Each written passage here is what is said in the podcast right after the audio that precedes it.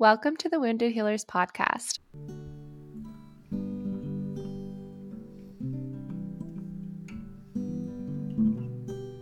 I'm Janessa. And I'm Amy. We were brought together by our shared wound of an autoimmune condition in our early 20s. This is a place where we explore our wounds with our listeners and guests who recognize the challenges of being human in hopes of helping all of us let, let the, light, in. in. Hello, everybody. Welcome back to the Wounded Healers podcast. Hi, Janessa. Hey, Amy, and hi, Erin. Erin is our guest today. I'm so excited for this episode. Um, it's like both exciting for I think our listeners, but also I'm just filled with a lot of joy right now because selfishly I'm like I got so many questions that I'm really interested in too. so yes. So um yeah. So Erin, if you would like to take a moment, I'd love to have you introduce yourself to our audience. Sure. Yeah. My name is Erin Waage. I am from Santa Cruz, California, and I am a professional astrologer uh, formerly, I, I used to manage a very large farm many years ago. And in the process of learning when to plant seeds and so on and so forth, I started realizing that this astrology stuff is very, very real. You know, figuring out when to plant seeds. It makes a big difference if you plant a seed on a full moon versus a new moon, that sort of thing. And and right around that time, we started to lose profits just on this small farm. And mm-hmm. that's when all of a sudden i was like well i guess i'll go to astrology school. And so that's that's kind of how i fell so deeply in love with it. There's more to that story. We'll go into that more later. But so that's what i do. I'm a western astrologer using usually a whole sign house system sometimes a placidus house system. Just kind of depends on what i'm doing.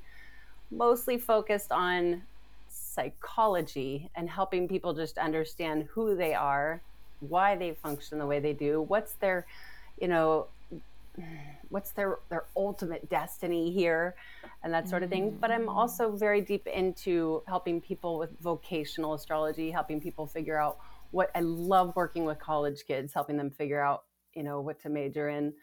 And also very deep into medical astrology, which that I kind of went professional with that a couple years ago. And so, yeah, that's what I do.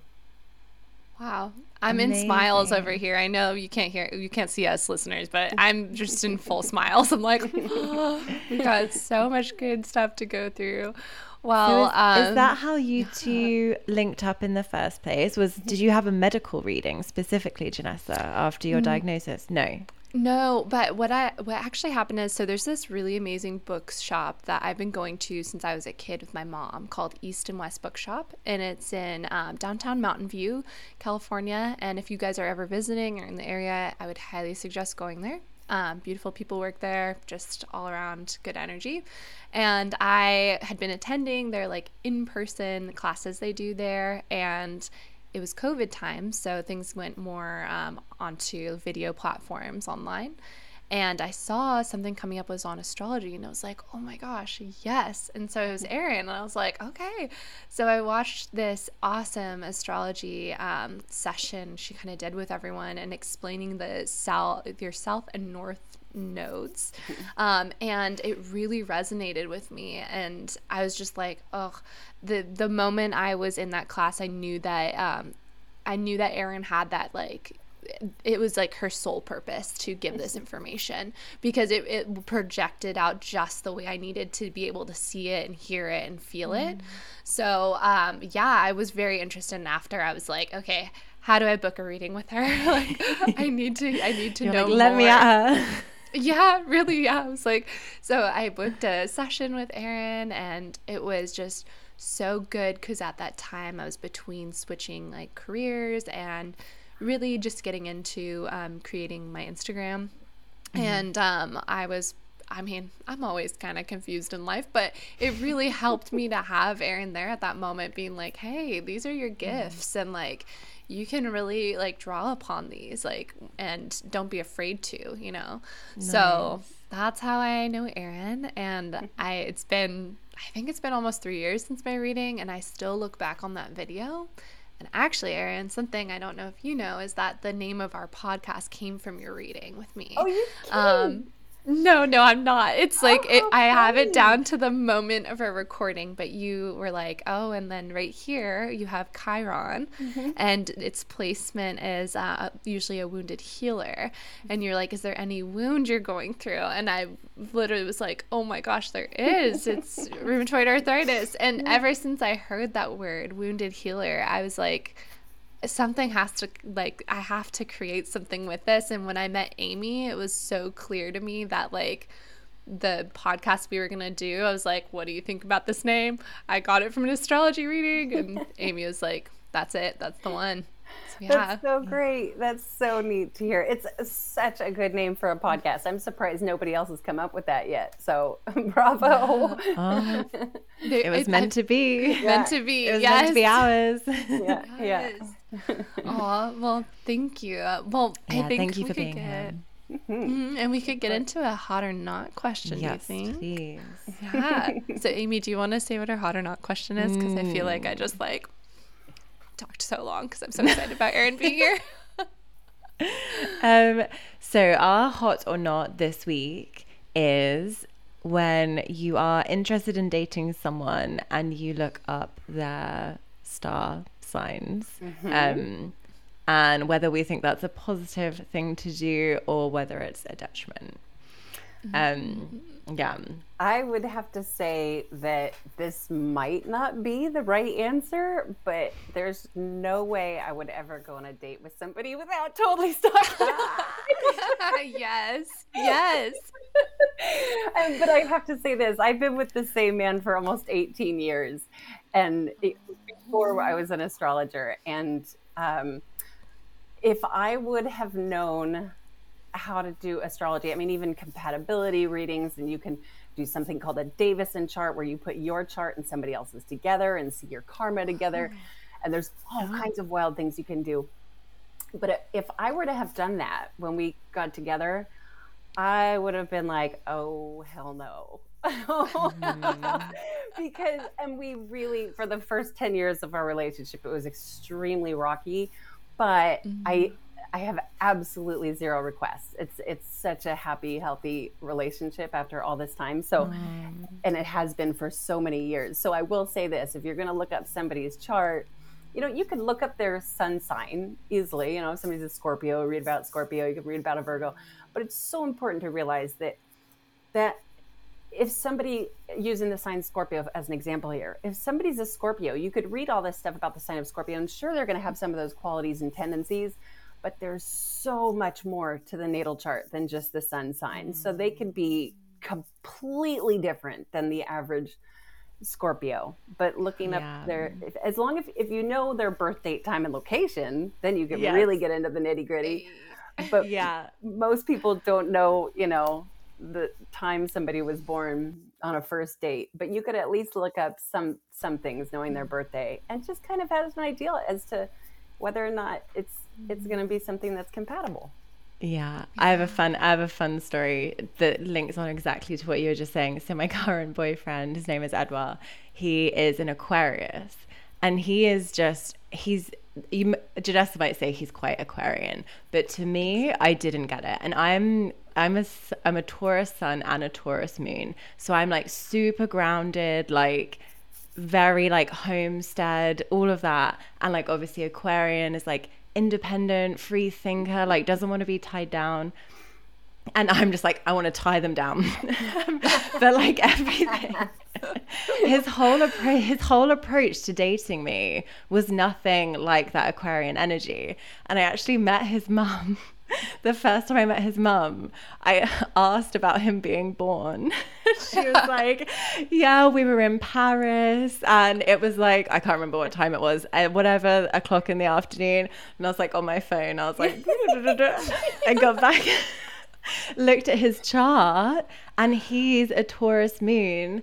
And he's also he's also a Leo rising, and I'm a Leo rising, and I was like, this is why we make sense. I was like, he's got that he's got the Taurus like energy um inside himself and obviously we people perceive us in similar ways. So it all made sense. So that um that's the story of it. Um, you know, working out for the best and helping you on in the relationship. Sometimes they give you the good answers. Yeah, Oh exactly.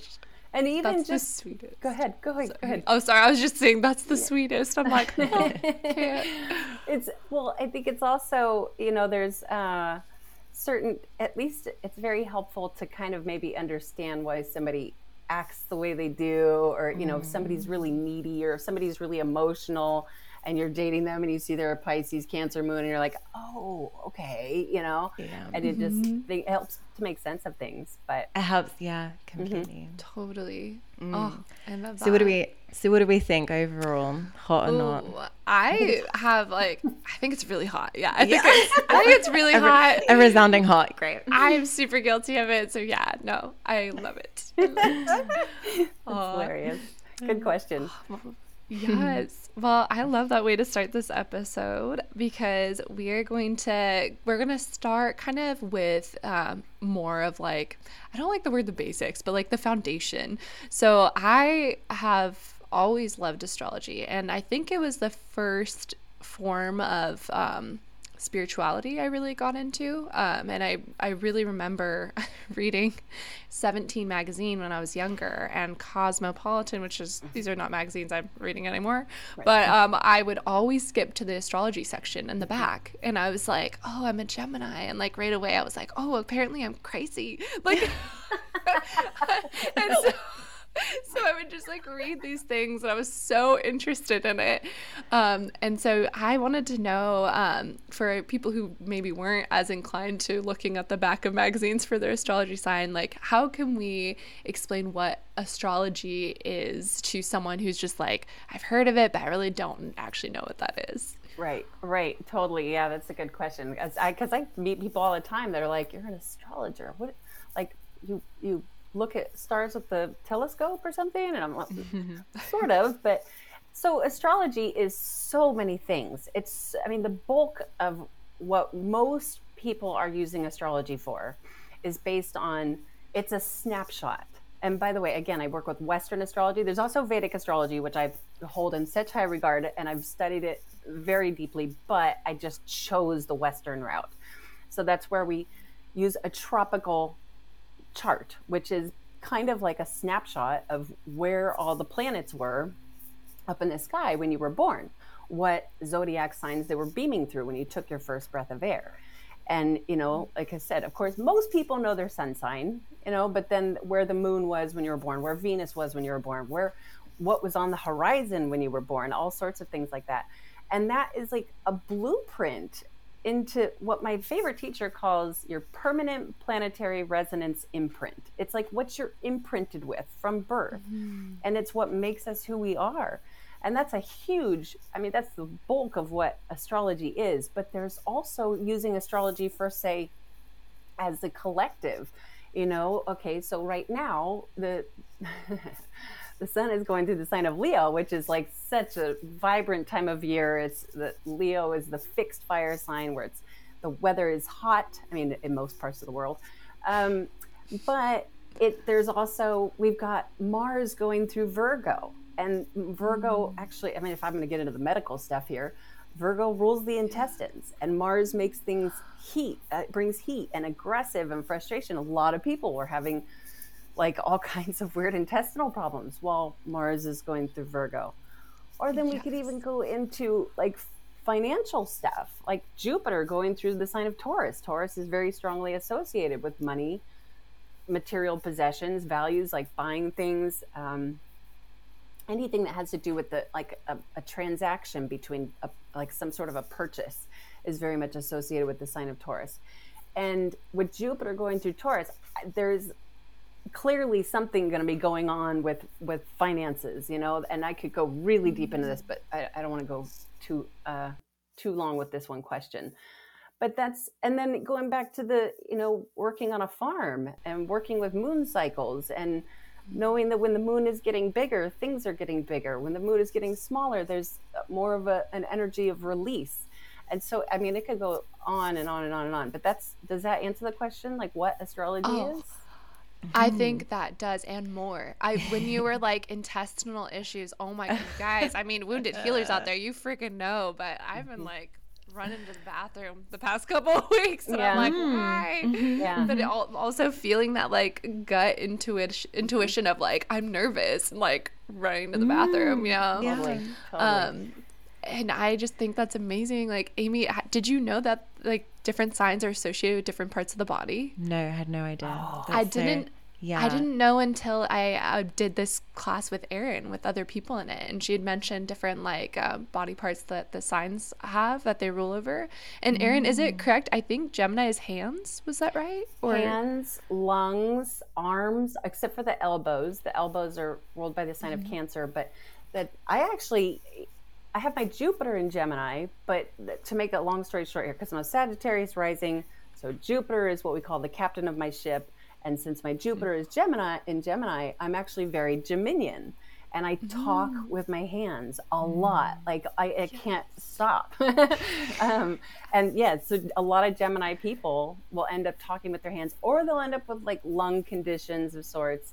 Um, Gemini also rules a, has a huge impact on the on the nervous system. So, yes, wow, So cool. that's amazing. Oh my goodness. So yeah, I love that. And like, so this seems to me like you know, I feel like this.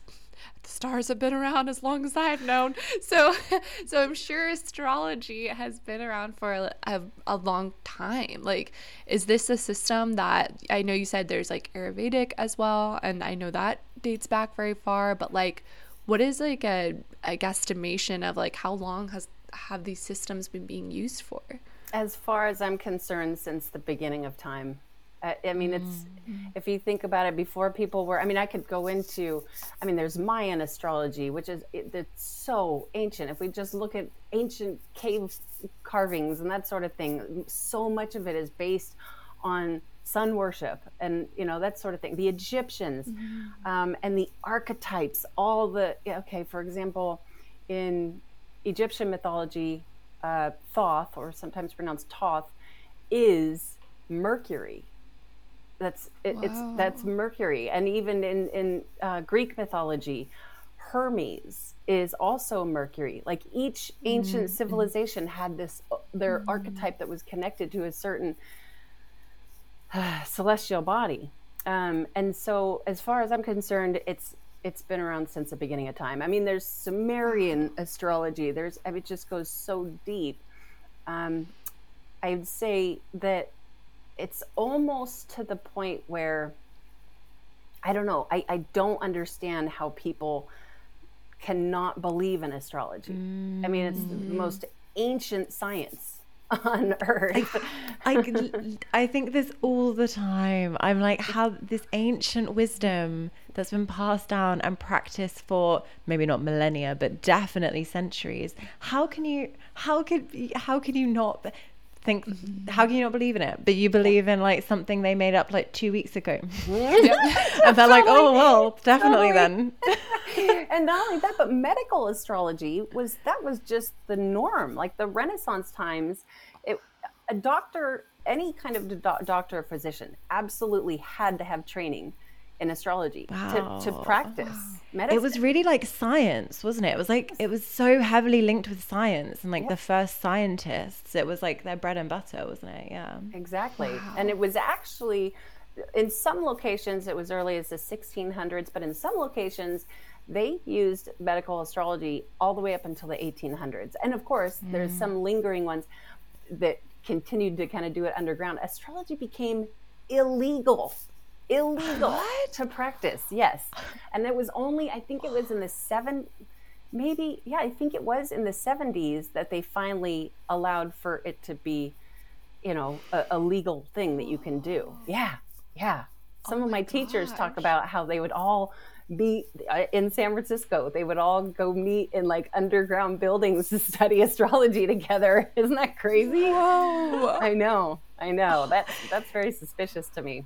It is to me as well. Yeah. I I think that uh, in my own opinion, I think a lot of things that help you to reveal yourself um, will lead you to your own power and kind of take the veil off things that are not really true.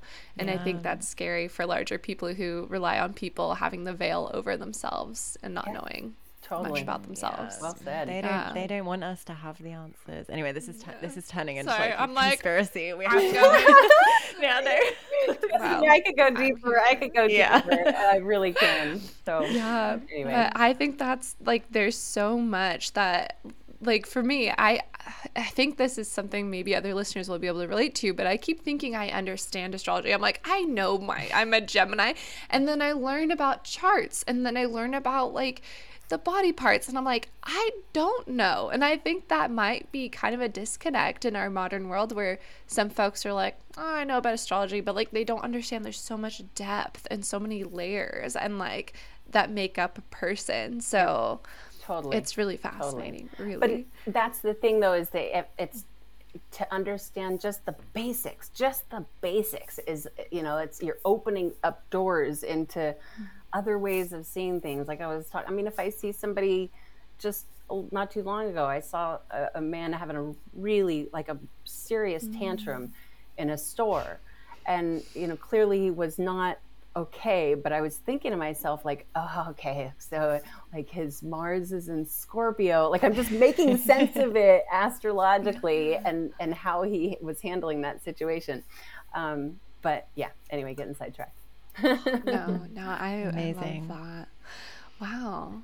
Well, Amy, Amy and I were both saying, um, like right before you hopped on, like we can't wait to hear more about what got you into astrology. And I know you shared about like the farming, but like, what was your first like taste of like what astrology was? Like, did that come like when you were younger, or was it around that time as well? it, uh, when I was younger, just like you, you know, uh, back in high school, you know, the newspapers and the magazines was the first thing I would do. And then, you know, I would read about, I'm a Pisces, I would read about the sign of Pisces, and I was like, well, yeah, that definitely fits the bill. And then later on, it wasn't really until I was in my 30s that, and I'm 45 now, but in my 30s, that's when I started going, like, wait a minute here. There's something called a rising sign. Like, what the heck is this? I got to understand this.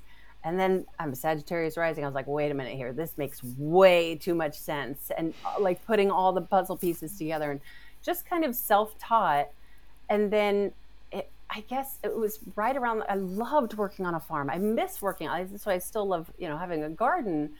Um, but when that just was not, it, I guess it just fell out of my life a little bit. And I knew I needed to do something. And that's when I was like, I should just do my my partner started calling me um, an astrologer long before I was an astrologer because he was just like this. You just have a knack for this. You're able, you know, we're in a grocery store, and I will ask the person at the register, "You're a Libra, aren't you?" Like, how did you know that? And so it was just something I realized I'm not good at most things in life. I can assure you of that. But for whatever reason, astrology I was good at. And so it was, I think I was 36 when I first went into my the, the first actual academy to learn this professionally. Oh, I love that as a, as a an example of like finding your gifts or finding your calling hmm. wi- in your like your mid 30s i feel like we're told like oh you got to be knowing what you're doing and like once you're on your track you don't want to think about starting again or anything. So i love that. I love Yeah. that you really found it in your mm-hmm. mid 30s Yeah, me too. do you think do you think you have to be somewhat like intuitive to be an astrologer or do you think it, anyone can learn it and it's like a it's just like a practice and a That's a really Yeah. good question. I think being intuitive is a is a really um, it's a gift that comes with being you know, but that does not mean that all astrologers are tapped into some sort of intuition that's you know stronger than other people's because astrology can also just be simply mathematical and simply Yeah. scientific absolutely and that's another thing too is that I, I I am an intuitive person, but I like the combination of both, like taking the you know the scientific part and all the mathematical equations that go with it and all the aspects that go with it, um, but then using the intuition as well. But I definitely think that um, it's it's definitely helpful to have an intuition, but moreover, some people, and I can usually tell by somebody's chart like this person is going to get it like this person is going to understand you know what i'm telling them they're going to understand how this is functioning for them and some people it's you know it just it's not it just doesn't even though they want the astrology reading they're like i don't want to understand the mechanics of it just just tell yeah. me about myself mm. um, mm-hmm. and yeah it's just not for everybody to to really process it but i do think i really do think i say with confidence I wish this stuff was taught in high schools. You know, mm. I wish. I mean, in, even elementary schools. I wish the kids were learning this stuff from day one, um, mm-hmm. because it's it's so massively beneficial. And I don't think there's any people out there that just wouldn't be able to get any of it. You know? Yeah. Yeah. So. Yeah. Wow. No, I love that. The I think the intuitive aspect. I think you definitely have, Erin, and I feel that at least you know, hearing that it can be mathematical, I think it just means that you're right. It's applicable for everyone and that each astrologer can speak specifically to, you know, certain people and their signs and what they need. And like, you definitely are serving, you know, people who are, are in need of that intuitive like person in their life. Um, mm. So yeah, I really enjoyed that answer. I was like, it's just nice to hear that the the spectrum is there and that it's all mm-hmm. all still valuable.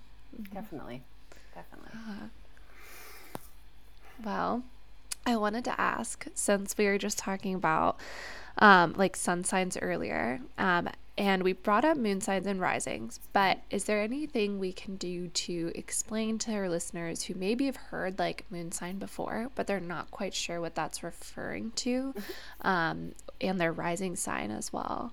Yeah. Yeah, the sun, the moon, and the rising are the three most significant parts of the chart that make us who we are as individuals.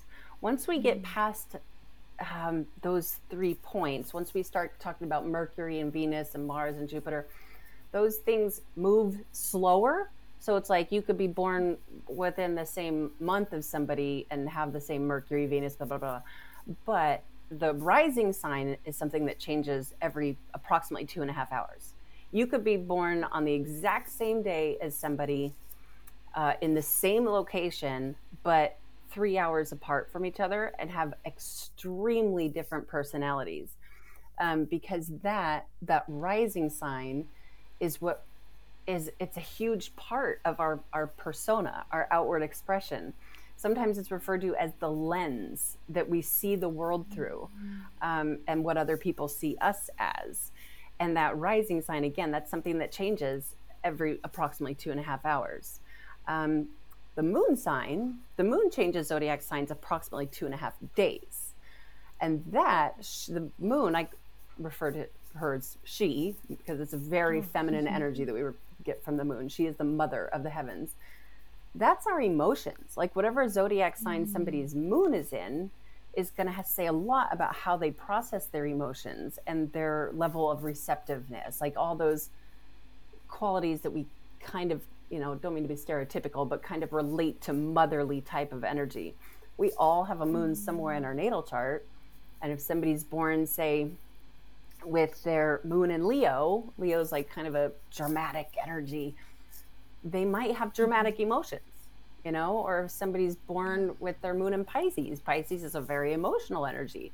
They might have very strong emotions, that sort of thing. Does that make sense?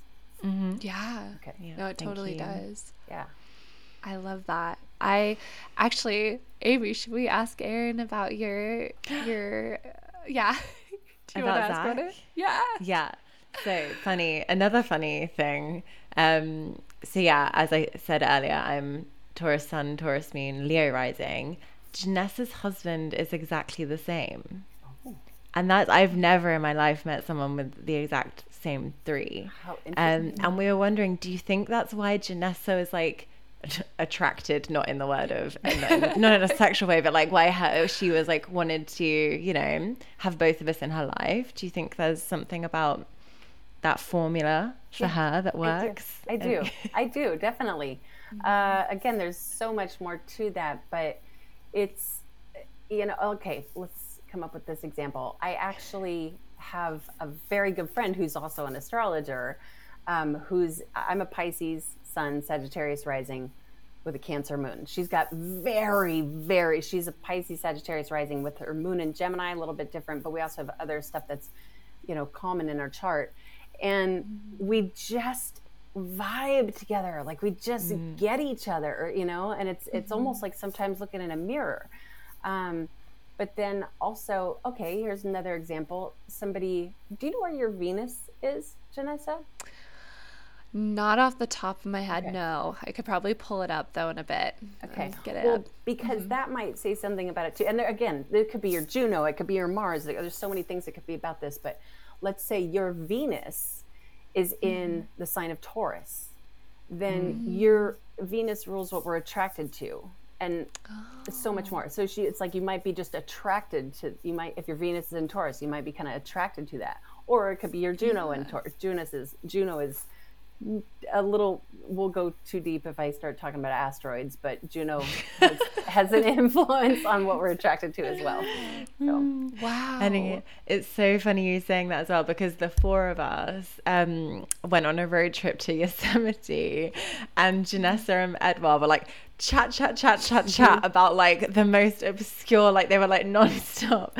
And me and Zach just like didn't say a word the whole journey. And we were just like staring out the window. And we were like, "This is so funny. It's just, it was just so stark, like yeah, yeah. that me and Zach had the, the exact same kind of traits That's and so and Janessa and Edward are similar. Yeah. That is really funny.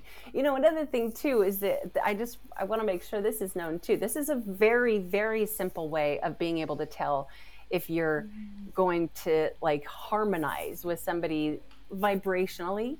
Um, mm. If your if your sun is in an earth sign, then you might really just kind of um, again like sort of vibrationally work well with your uh, the um, somebody else is another earth sign like if you're a virgo mm. you might just naturally kind of get along with a taurus mm or a Capricorn, the other two earth signs. Um, there's actually a book, oh, I can't remember the name of it right now, but there's a book that talks about how you should, which I don't, I'm not on board with this, but they, they, basically this astrologer was saying that you should only marry somebody whose sun is in the same element as yours. Mm, if you're an, if you're Gemini, you might just mm-hmm. be naturally kind of drawn towards um, Aquarius or Libra the mm-hmm. other two air signs, that sort of thing. And there's, mm. a, so it's not necessarily just exactly, uh, gosh, there's, if, if somebody's a, a two degree Taurus, there's 30 degrees in each zodiac sign. If somebody's a two degree Taurus, meaning they're born early in the Taurus season, versus a 28 degree Taurus being mm. born way late in the Taurus season, they're going to be very different. They're even if yes. everything else was the same in their chart, they're they're going to be different. So. Yeah, my husband is May twentieth, so I know that's kind of getting towards the cusp of Gemini, uh-huh. yeah. and um, it's really interesting because him and Amy are very similar. Like that car ride was so funny to me because Edward and I were just riffing, we are just like going, and we're like, "What do you think about this?" And that's when like I was like having existential conversations. Yeah. I was like, "Where the hell are they getting this from next?" yeah, that's Zach and Amy are just chill, and it just made me. And I remember we stopped at like a Starbucks. I was like, Zach, are you okay? Are you happy? Because I'm just, a, I'm a, I'm a talker. I'm a yeah. Gemini. I love Gemini. to communicate. and he's just like, I'm having a great time. He's like, Amy is too. We're just chilling. and I was like, oh, good. like, I'm cute. glad. Yeah. That's so no, that was really nice. Yeah. So that was something we were like, whoa and we found out uh, that about their charts while Amy and I were t- getting our photos taken for our new like photo cover of the podcast. And it just came up, and I was like, "You're a what? Wait, what?" it makes so much sense. Totally. Oh, I love that. I'm looking here at some questions that we we have, and I have this question because this is also just kind of selfishly for me as well. But like I so I know when we did the astrology reading um, on a birth chart there's different houses mm-hmm. and i believe there's 12 different houses for the 12 different months mm-hmm. could you i think it would be so beneficial for everyone to know what each house kind of its specialty is mm-hmm. or um, I don't know if I have the right word for that, but for those of you, you know, I know they can't see me, but I just did like in a little Italian hand, like the specialty of each house. Um, yeah. yeah. yeah. So the houses, um, it, you know, a, a, natal chart looks like a, a, a pie and it's cut mm. into, you know, pieces. There's 12 slices of pie in a natal chart. And it's not really necessarily associated with the months, but however, it, they are associated with each zodiac sign. So the first house is it that's the house of self. The first house is actually what is somebody's um, their rising sign, their persona, that lens. Mm-hmm. That's always going to come through the first house because it's the house of self. Okay, and that first house is associated with the sign of Aries. Aries is the first sign of the zodiac, mm. and it's the mm. sign of self. Okay, so we could take Gemini is the third sign of the zodiac, so it's associated with the third house. Okay, mm. the third mm. house mm. is the house of communication. Okay, like Gemini is a sign of communication. The third house is the house of communication. Mm, so, wow. but see, somebody could be a Gemini, okay, but their sun could fall in any of those 12 houses. If they're a Gemini and their sun comes through the ninth house, that's the house of higher learning, the house of expanding the consciousness. Or they could be a Gemini whose sun is in the 12th house, the house of karma. And basically, what that means mm. is it's like that's an area of their life where they're going to thrive. You're, you're still a Gemini, but if your sun is in the 12th house, it's like you thrive through this life through spiritual um, spiritual debt really like it's like a lot of people have their sun in their 12th house are very strongly connected to some kind of spiritual practice and even often kind of have weird memories of previous lifetimes and that sort of thing um, mm. So, do I can go? You want me to just kind of quickly go through each each house? Yeah, if, okay. if you don't mind. Yeah. Sure, of course. So the first house is is again the house of self. Everybody's rising sign comes through that first house because that is their self. Even though their sun is in whatever zodiac mm. sign, the rising sign is so strongly associated with the self. Okay, so the second house is the house of money house of material possessions. It's just like the sign of Taurus is the second sign of the zodiac, and the sign of Taurus is, you know, it's grounded, it's stable, but it's also strongly associated mm-hmm. with money. It's very associated with like working hard to obtain your own material possessions. That's the mm-hmm. second mm. house. It can also kind of be associated with food as well. the third house mm-hmm. is the house again of, of it's Gemini's house basically. It's the house of communication and can also be um, some interesting energies come out of that third house. It can have a lot to do with siblings. A lot of times, people when they have their sun mm-hmm. in the third mm. house, they end up having some sort of like their siblings are just really important to them in their life. Um, also, really strangely, it's this third house can also manifest as taking having like somewhat of a job or something that requires you to make all these short little tr- travels like I, I gotta go hmm. here three times. I gotta go three down, three miles down the road, but like seven times a day. The third house can sometimes manifest that sort of energy. Um, a lot of people have their sun in the third house can be writers, journalists, authors, anything that involves some form of communication. Mm. The fourth house is the house of home, property, and real estate. So if somebody's sun is in that fourth house, doesn't matter what zodiac sign it is in, you know, say they're in Aquarius.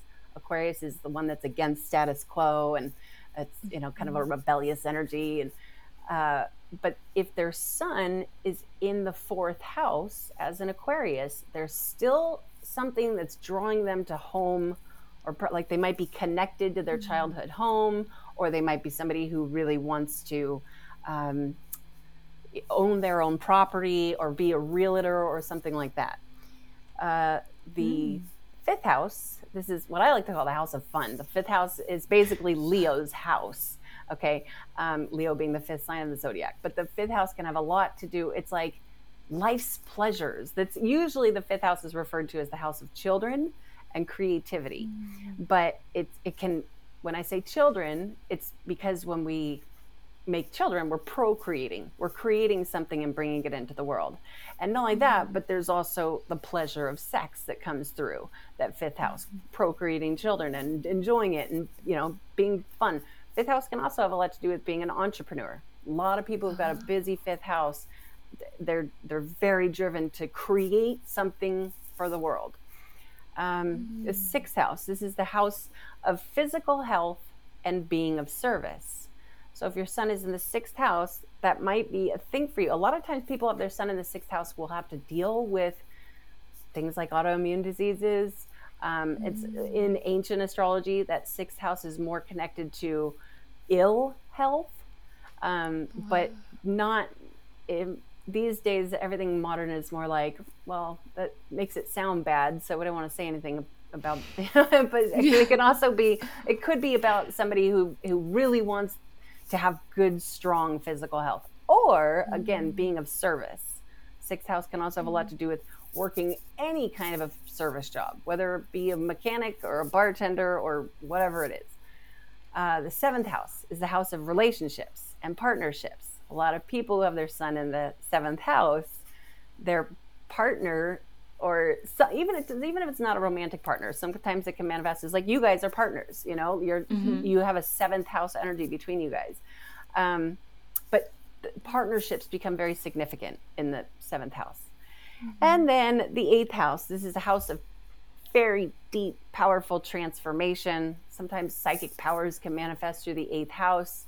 This eighth house can have a lot to do with like the total process of a death and rebirth, like as in mm-hmm. not necessarily more like an and it can the eighth house can have a lot to do with someone's death for sure, but it, it's usually more like an energetic death. Like this is something mm. I have to mm. let go of this, you know, part of my life and create a more powerful rebirth. That's eighth house energy. Ninth house. So this is a house of higher learning, long distance travel. Ninth house can have a lot to do with um, things like metaphysics or philosophy. The 10th house is the house of career and public life, status, recognition. A lot of people have their sun in their 10th house. They just are very drawn to like getting on stage, that sort of thing. Not all of them, because there are things that can counteract mm. this stuff in the chart, but for the most part, that's, mm. that's what will happen. 11th house, that's the house of associates and hopes and wishes, like networking with other people to kind of make the dream come true. And then the 12th house, the last house, that's the house of karma, the house of spiritual debt. That in the ancient times, the 12th house was referred to as the house of secrets and sorrows.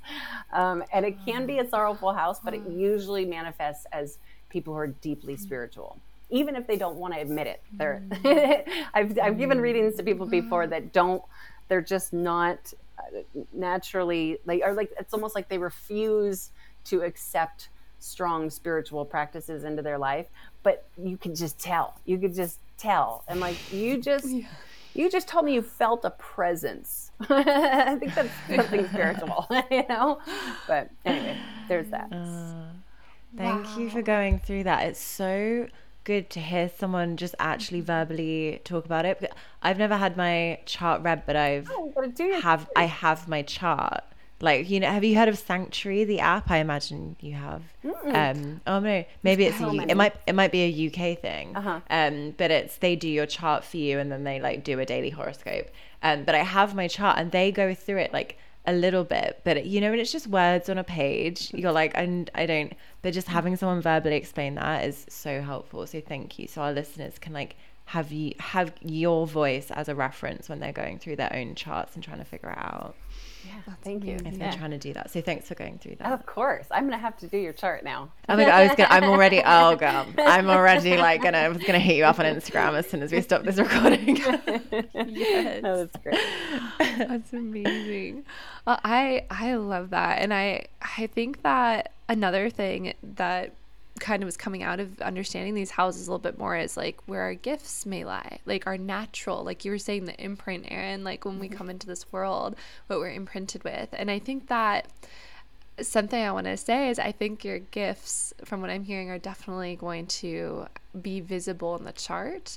Um, but I think it's amazing to hear about all these different houses because it's a reminder that in a society where sometimes we only value particular gifts throughout charts or mm-hmm. how they present themselves societally, mm-hmm. that not everyone has those exact gifts. And it's actually a really beautiful thing that, you know, someone has their their gift in being connected to their siblings. Someone has their gift in like spirituality. And mm-hmm. I think, you know, knowing these aspects of the houses can help us appreciate other people's gifts and where they lie and to not feel like people are lacking if their gift isn't in a particular way of being represented societally.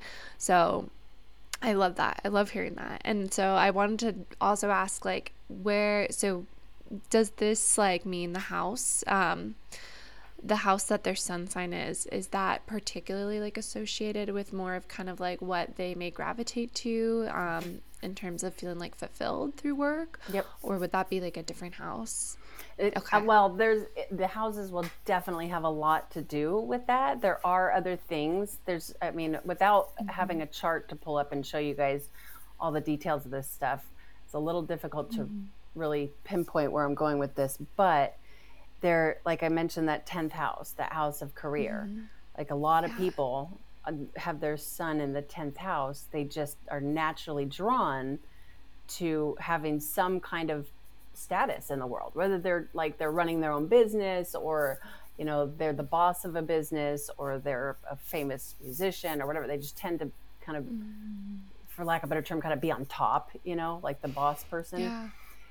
Now, when somebody is born, say they're they don't have anything in the tenth house, but they've got a bunch of stuff in the sixth house. Again, that's the house of physical health and being of service. A lot of times, those people, their gift is to be of service. They, they some of them will be like they want the career, they want the status, they want the recognition, but it's karmically my opinion, it, that's not where they're going to thrive. They're going to thrive mm-hmm. through being of service. Um, and you know, there's certain we go through progressions, we go through transits, we go through all sorts of things that give us opportunities. Like that same person, when they're you know, say 40 years old, all of a sudden they're they have a thing that hits in their chart that they have a career peak, and all of a sudden mm-hmm. they get that mm. they get that recognition. Um, but then as far as like the real true gifts it's it's really it's, uh, it's easy for me is to be able to see when somebody is just naturally going to be good at something some people this is a good show to mention this on some people i can see like yes you are born with a gift to be a healer no doubt mm. but for some of those people i would also have to add you need to keep yourself very protected because you have thin boundaries, you know, that sort of thing. So sometimes the gifts can almost be, you know, you just got to be careful with them sometimes. Mm-hmm. Um, but yeah, does that answer the question? Totally. Yeah. And that last thing really hit hard because I was like, I have always felt drawn to helping people through healing, but I have our last episode actually was on like boundaries and like overwhelm and I you know our listeners know like I'm a recovering people pleaser I call it and that boundary is very thin for me. So while mm-hmm. I do want to help people, I, I really have to tap into um, grounding myself again before I can like re-give or get back to myself. Yeah. Yeah, definitely definitely. And there really just is so, so, mm-hmm. so much more to this.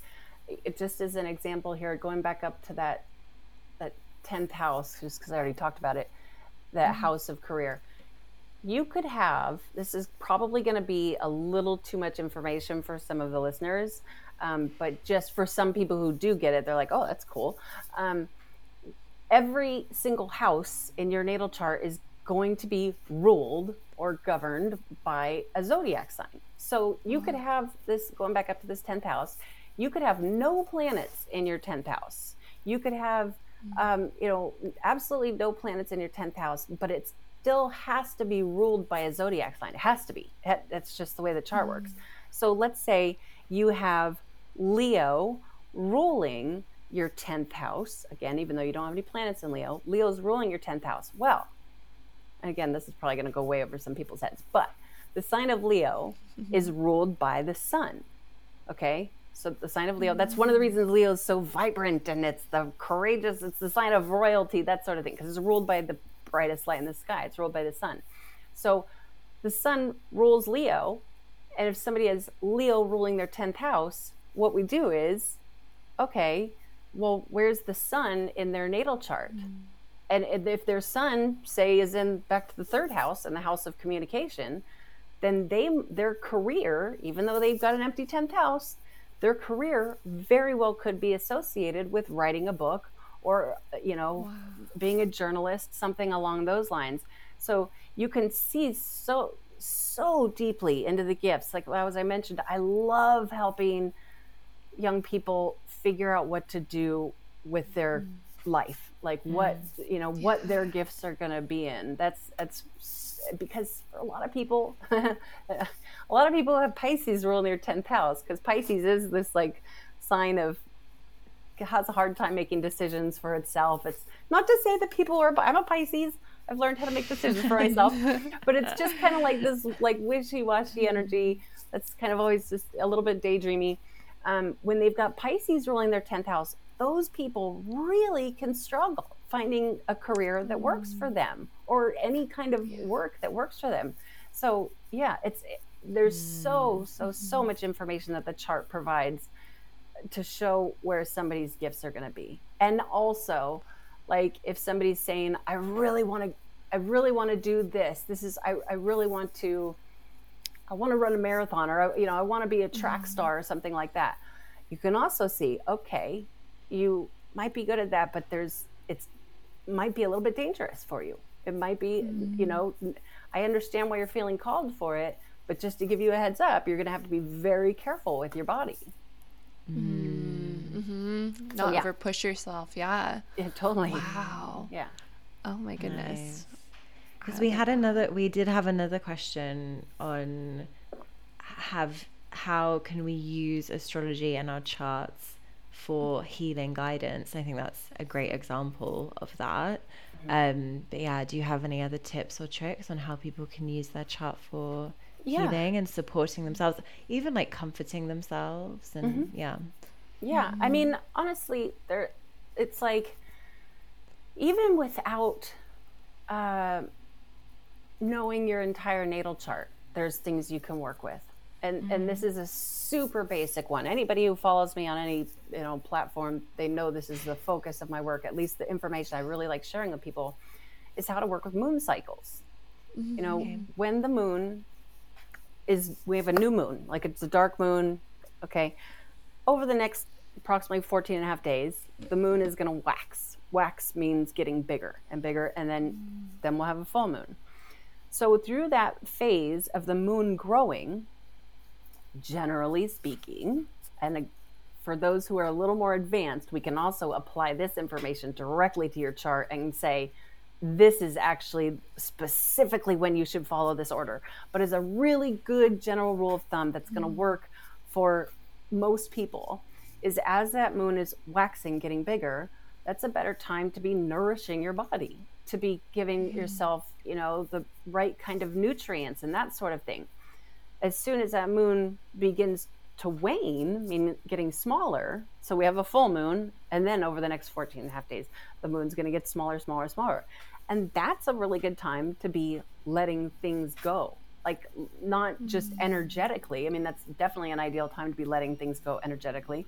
But even, you know, I would imagine some of your audiences has to be very particular about, you know, um, what they're putting in their body and you know mm-hmm. making sure that they're getting rid of things on a regular basis and detoxifying that's the best time to yeah. detoxify mm-hmm. especially like the night before uh, a new moon like as as the moon's getting smaller smaller smaller waxing and that night before the new moon sometimes i'll even just do like a 12 hour water fast to you know because that's what's going on up in the sky anyway. So that's a super nice. you know basic and then you could get real particular and figure out what zodiac sign the moon is in and understand that those are parts of our body. Okay just another example. Mm-hmm. like i mentioned earlier virgo rules the intestines also rules the liver. Well as the moon up in the sky is transiting through the sign of Virgo, which she'll do it every, she goes through every single zodiac sign every single month because she changes signs, but approximately every two and a half days. So when the moon's transiting through the sign of Virgo, that's a time where we should be extra sensitive towards our intestines mm. and don't be, you know, drinking a bunch of booze and putting that in your, you know, to hit your liver mm. when the moon's okay. transiting through the sign of Virgo. Um, when the moon is a full moon in Taurus is like the best time to have like a good meal. Taurus rules the taste buds. Um, the, mm. I, I love moon in Taurus for like enjoying a good, strong, nutritious, you know, filling meal. That's my favorite time for that. But yeah, there's mm-hmm. all sorts of little things that we can apply. Uh, yeah. So cool. I just want to take your brain and put it in my head so that I can have it. Thank you. That's adorable. That's adorable. Um, and you know what? One more thing on that note, mm-hmm. again, for people who are a little more advanced, you can also mm-hmm. take your chart and see where the moon was when you were born in comparison to where the sun was when you were born. There's going to be something called an angle between your sun and your moon. And that's, you can also take that and apply that directly into your own life. As soon as the sun and the moon are at the same distance in the sky that they were when you were born, that's a time when you can start a new protocol. That's when your body will naturally be like, okay, it's also a good time for for making babies. wow, yeah. that's awesome. Yeah, yeah. Noted. wow. Oh man, awesome. I was I was wondering real quick. I know this could be a whole can of worms I might be opening, but I feel like I've heard the term like dark night of the soul a lot, and I wanted to know like what does that refer to in astrology? Like uh, what like or like shadow work. Like I've heard oh. that a lot in astrology too, and I wanted to just briefly touch on that because I've had a few people be like, "What does this mean?" And I'm like, "I don't know." Well, so, yeah. Um, I mean, that's not necessarily a route that I'm totally familiar with, but as far as shadow work goes, yeah. that's another thing. You can just see it in people's chart where some people some people are not going to want to have to go through shadow work, but they're going to have to, mm-hmm. especially those eighth house sun people. Um, like when their sun is in that eighth house, that house of deep, powerful transformation, especially if it's something's triggering their eighth house up in the sky, that's usually a mm-hmm. time where they're gonna have to go through some they're gonna have to face the darkness they're gonna have to you know that eighth mm. house kind of represents when the veil between worlds is thinnest. That eighth house can, and even the sign of Scorpio can have a lot to do with, you know, there's a reason why Halloween falls in Scorpio season. You know, that's the time when it it represents when the sun is going under Earth and we're going into that like kind of shadowy type of energy, and what astrologers might want to call the Plutonian energy. That's Pluto. Pluto. If you're having a strong Pluto transit, if there's anybody out there, if your sun is between like 28 degrees Capricorn and 2 degrees Aquarius, you've got a serious like Pluto transit going on for like the next 3 years. That that is the ultimate time for shadow work because Pluto's the ruler of the underworld. Pluto is Hades mm. in Greek mythology, the one who is oh. like kidnapping Persephone and taking her into the darkness of the underworld. Uh and Persephone's exposed to the all the scary, you know, the snakes and the you know creepy animals, uh-huh. that sort of thing. But then I know there's a couple different versions of the story, but the point is, she eventually comes out from underneath mm. the underworld and realizes how much beauty there is here on Earth, and is so much more. She's empowered by that experience, mm. and so that you know that's definitely something else we can really see in the natal chart and transits and progressions like when that shadow some people might feel like they're going crazy. Like some people legit might be like my psyche like what the hell is going on? And then you can pull up the chart and the transits and progressions and go oh no it's just this is the thing you're going through. And but it, you should go mm. through it. You should face that shadow energy. You should really work through it. Um, and if they're mm. not experiencing any kind of transit that would trigger that sort of thing then there's some questions to be raised you know Mm. So anyway, definitely. No, I I love that because I think that in a way in my mind resonates with the wound and the wounded healers. Mm-hmm. Like I believe a lot of our listeners have had to really face their shadow self in their healing journeys and those who are still going through it and are listening right now, I think it's really beautiful to hear that you know you meet your future self on the other side of that.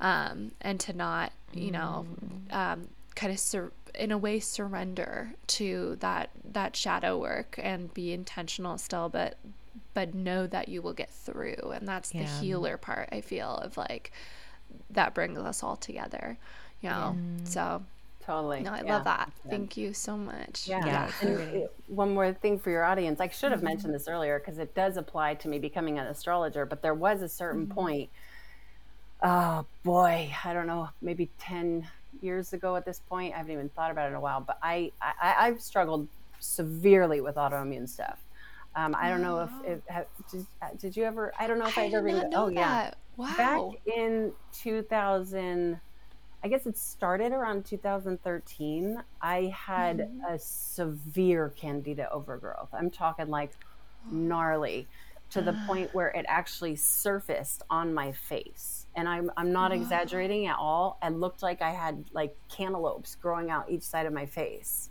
It was so, it was really, my kidneys were giving out. And I didn't, I'm somebody who I, I just, I didn't know how to eat healthy. I didn't know how to take care of myself. You know, I just mm-hmm. didn't know any better. I was somebody who could kind of eat what I wanted and never had to deal with, you know, putting on too much weight or anything. So I was just, oh, whatever. Um, anyway, so I had to go through that. And that was such a deep incredible, powerful spiritual experience. I mean, it, it, went on for like two years trying to heal. Doctors were making it way worse. Every doctor I went to, they were giving me some sort of weird pill for it, and it just made it worse. Um, wow. But that's in part like having to face, like, go through that shadow work. And I mean, I was, I'm not exaggerating at all. I thought there was times where I really thought I was going to die. I wasn't going to make it through this thing. And that's a huge part in where astrology became so so empowering in my life because I was like it kept, it kept my brain stimulated to learn this stuff and then be able to see what the hell is going on in my chart like whoa this is crazy. I, I, it was a heavy heavy transit. And it was also a major thing that was going on with pluto like showing me the dark scary stuff. And and getting through that experience i wouldn't change it for the world. I literally would not mm. change anything because it, it just made me a way stronger smarter person you know going through that mm. experience wow oh my goodness wow. and yeah it kind of awakened you to be able to talk to us mm-hmm. and to mm-hmm. spread your message with mm-hmm. that much more like vigor and understanding and probably empathy. Mm-hmm. Mm-hmm. Yeah. Sure. yeah. And Thank I don't know why. Thank you so much for sharing that, Erin. Mm-hmm. And I don't know why I'm being called to say this out loud, but it just popped into my head right when you were, you know, saying about your cheeks. But it it literally just popped in my head that I needed to say out into the world that sometimes we're thrusted into shadow work and yeah. we're not eased in sometimes we are thrown mm-hmm. in like jumping in cannonball style to a pool and other times we're dipping our toes in and that just I felt like someone needed to hear that because that sounded like you were just thrusted into that experience, which can feel like dying because yep. it's so different yep. from from what we just came from. So I just, wow, totally. just like chills, totally. tears. Aww. I felt it. I was like, and, oh my gosh. Uh, yeah, and and you know, I, obviously, I'm not going to be familiar with your audience so much, but but if there's anybody, I always want to tell people this, like it's it's mm-hmm. just day by day, just taking it day mm-hmm. by day and and and sharing information, you know, talking, you know, what you guys are doing here just nobody's trying to offer any i'm not trying to offer any medical advice anyway but just mm-hmm. trying to share my experience mm-hmm. and hear about your experience and so we can kind of you know make sense of things and learn more yeah. you know so. totally oh i love that Well, I feel like wow. I think we talked so much about astrology and and in like under an hour pretty much. I feel like I got the most out of this that I've gotten like through I've like read astrology books, but this has resonated with me this past hour like Good. so deeply. Good. Um yeah, Good. and I really appreciate you being on here, Erin, and I really cannot wait for people to hear this. I think this is of such value and of such intention to the folks who are listening, and so I can't wait to hear what what our listeners think too. I'm. I'm sure there's going to be some aha moments. So, Well, yeah. if, Oh, and yeah. the thing too is that any of your mm-hmm. listeners, I will offer you a 20% mm-hmm. discount if you schedule through my oh, website. It's all you got to do when you schedule a reading. There's a little place where you leave a note. uh, You know, any any kind of note you want to leave. But if you just put Wounded Healers podcast in that note, I'll offer you 20% discount. Wow.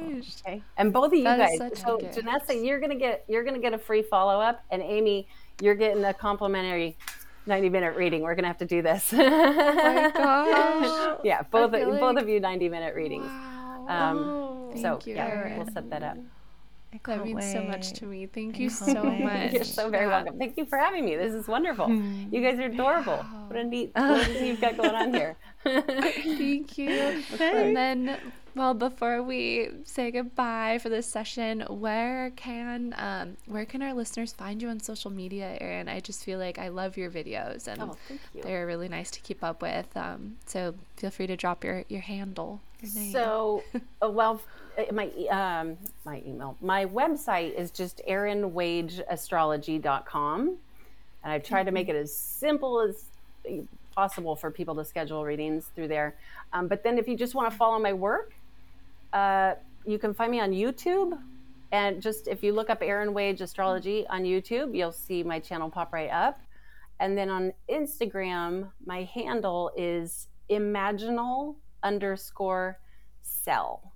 You guys want to hear real quick why that why I'm imaginal cell? Please. yeah. so imaginal cells that goes it has a lot to do with that story that i you know with my face and everything Ah. blowing up um, imaginal cells are the only cells that survive the transmutation process from a caterpillar becoming a butterfly the, those when a caterpillar goes into the cocoon every single cell i mean it literally just becomes mush inside the cocoon except for these few little cells that are called imaginal cells and they're the only ones that, that they're like come on guys they make new ones grow and that oh. they're what transform a caterpillar into a butterfly and that you know that's what i felt like going through my my healing journey Yes. so yes. I know. Yeah so, many people cells. Yeah sorry. So many people on um, my instagram is rheumatoid girls and it's, so many people use butterflies as like a symbol for the kind of journey that they've all been through that's so funny in terms of yeah. chronic illness. So yeah i love that. Okay well yeah that'd be wonderful to to you know just let me know if, even if you find me on instagram or whatever just leave a little note and you know give you a little follow back. Cute. Okay thank you. Thank Yeah. you so thank much, you for your Erin. time and your yeah. wisdom Wow. Awesome. Um, and Wounded Healers, thank you for being here. And we're looking forward to being back here in two weeks. Until then, remember to let the light in bye. Bye.